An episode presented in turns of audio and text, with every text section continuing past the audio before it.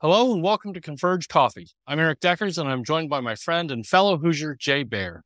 Jay is the owner of Ursus 10 and is a high up muckety muck in the world of social media marketing, customer experience, and customer satisfaction. He is a seventh generation entrepreneur, a Hall of Fame keynote speaker, and the founder of five multi million dollar companies. He is also a New York Times bestselling author and has written seven business books, including Utility, Hug Your Haters, and The Now Revolution, which is why I hate him. He has just published his latest book, The Time to Win. So, Jay, how are you doing? I'm fantastic, my friend. Great to see you. It's been too long. Excellent. It has. So, I, I heard you recently on Scott Monteith's podcast. Yeah. I thought I should talk to Jay for Kind of uh, for Converge Coffee. And so, uh, and you talked about your book. And so I wanted to hear a little bit more uh, about your, your latest book, The Time to Win. Why is speed? And I remember you talked about this uh, in, in Scott's podcast. It's not just being faster, but sometimes being slower. So why is speed and time so important to companies these days? Yeah, you know, it's, it, when I started working on this project, my observation, Erik, was that we have a different relationship with our time coming out of the pandemic. And a lot of the trends that you see, you know, quitting and the great resignation and people not to go back to the office because they don't want to commute, they want to work from home and uh, bleisure travel, which is when people bring their kids to the conference and double dip the trip. Even the pitch clock in baseball, right? Average baseball game, 26 Mhm. minutes a night shorter now.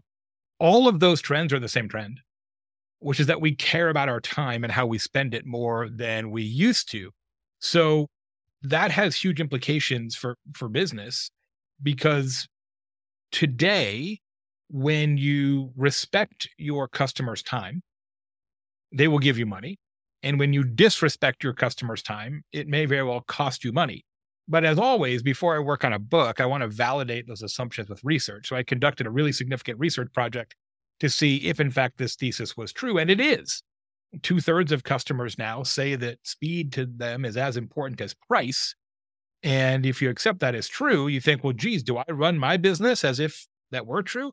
Do I run my business as if two thirds of my customers believe that speed and responsiveness is as important as what I charge them for my goods and services? So uh, we think there's a real opportunity for businesses to lean into kind of the perfect amount of elapsed time and use that as a differentiator for the next two or three years uh, until their competitors figure it out. And, and you kind of said the, the key thing, the perfect amount of time, because you Mhm. said, uh, that there's some things that we don't want to have happen quickly. Like when we order Mhm. food at a nice restaurant, we don't want it to come out five minutes later. It It's should take- suspicious. yeah, it should take a while. So like if you call if you call an attorney, you know, like, "Hey, I got a legal problem," and he's like, "Great, can you meet in five minutes?" You're like, "I I would have expected this great attorney to have a busier calendar." Mhm. You know what I mean? Like, there's a point at which rapidity reduces trust, and you've got to make sure to not fall into that trap. Uh, a more common example uh, is chatbots.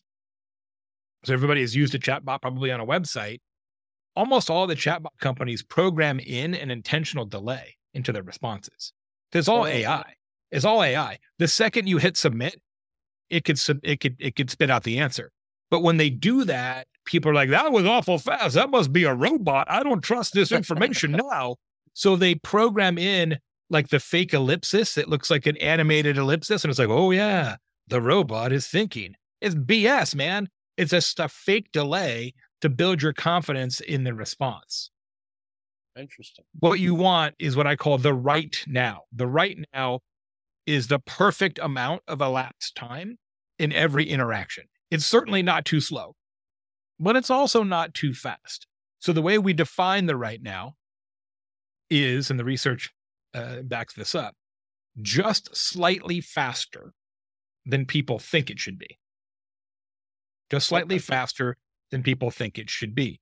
And, and and you are in control of that at some level because you can dictate what people's expectations are. For example, uh, a good friend of mine is an airline pilot for American, and I saw him last week. He had a, a layover in Indianapolis, so we got together, and, and wasn't even talking about the book or the research. He just said, "You know what I do when air traffic control um, tells me there's going to be a delay? Whatever they say, I add fifty percent.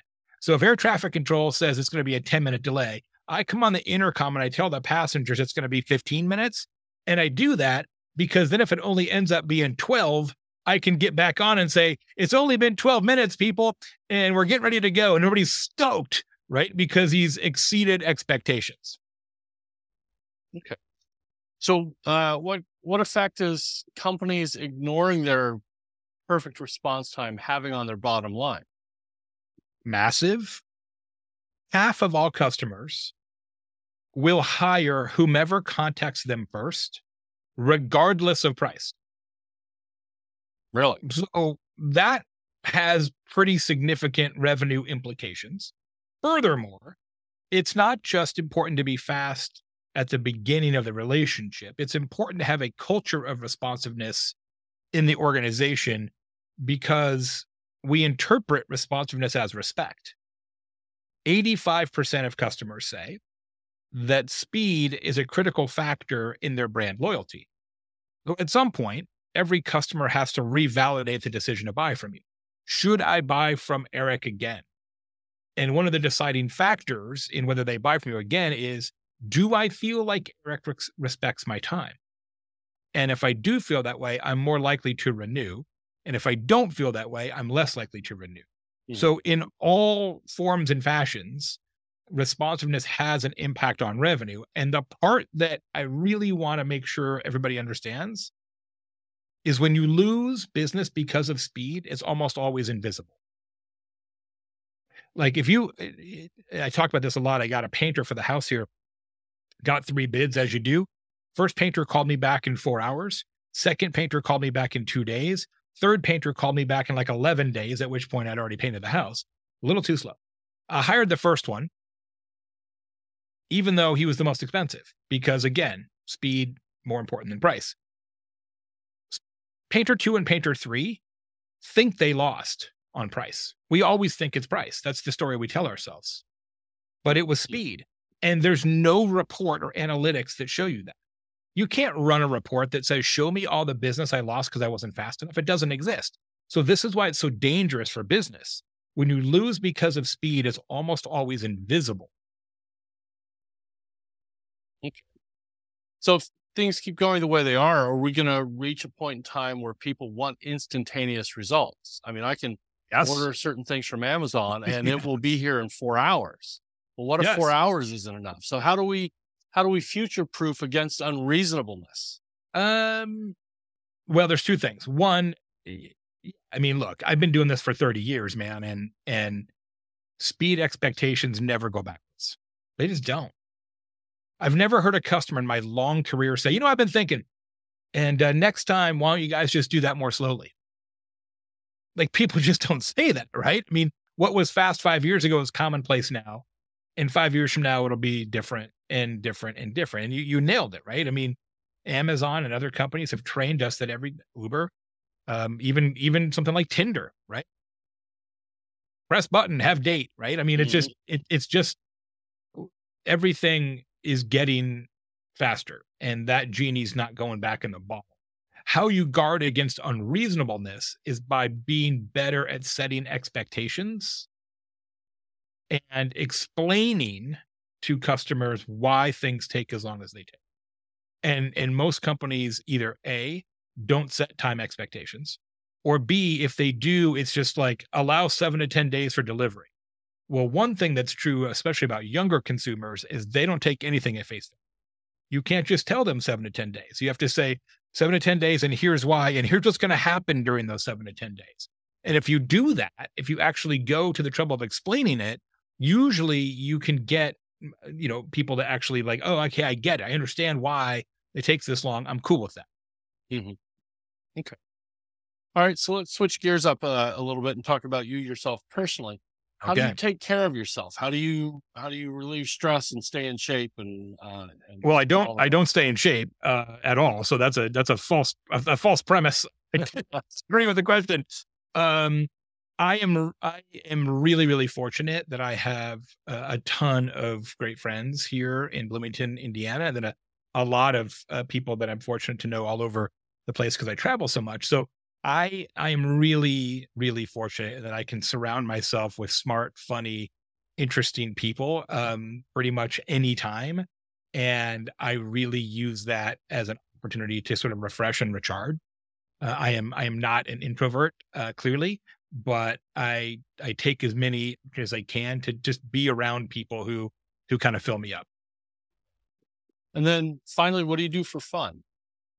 Well, my side hustle is I am now the number two non celebrity tequila influencer in the world, um, which is strange. So um, I spend a lot of time uh, rating, reviewing, describing, explaining tequila uh, on Instagram and TikTok for hundreds of thousands of fans. Uh, and it started off as what I do for fun, but now it's actually become a company. So it's still fun, but uh, sometimes when you, when your hobby becomes a business, it's like, oh, now I feel a little bit obligated to do this. So we're we're sort of right in that bridge area between uh, is this still a, a, passion project or is this now another Jay Baer company? So do you have a, a backup hobby? The backup hobby is right now uh, not really a hobby, but certainly a time spender is is trying to interact with my kids as much as possible. Uh, they they're both out of the house. They're both in their very first jobs, um, and, and trying to just you know, my son started his first job Monday, like four days ago. Oh, cool! And, and it's like you know he's never worked in a business, right? And now he's in like this fifteen hundred person company, and and sort of be like, when HR says this, here's what that means, right? So I sort of feel like I'm I'm like real world translator guy. So I'm spending a lot of time on that right now uh, which is uh, kind of kind of exciting. And then uh, backup hobby, especially right now seasonally, you know, you got to get into that fantasy football. You got to be mm-hmm. got to be fantasy football devotee, and uh, I absolutely am. Okay, cool. All right. Well, Jay Baer, thank you so much for your time, and uh, it's good to talk to you. It's good to see you again, and uh, glad everything's going well. Always a pleasure. Uh, please let me know next time uh, you're up here in the land of the Hoosiers, and uh, we'll we'll we'll do coffee the right way. Absolutely will. Thanks a lot. You bet.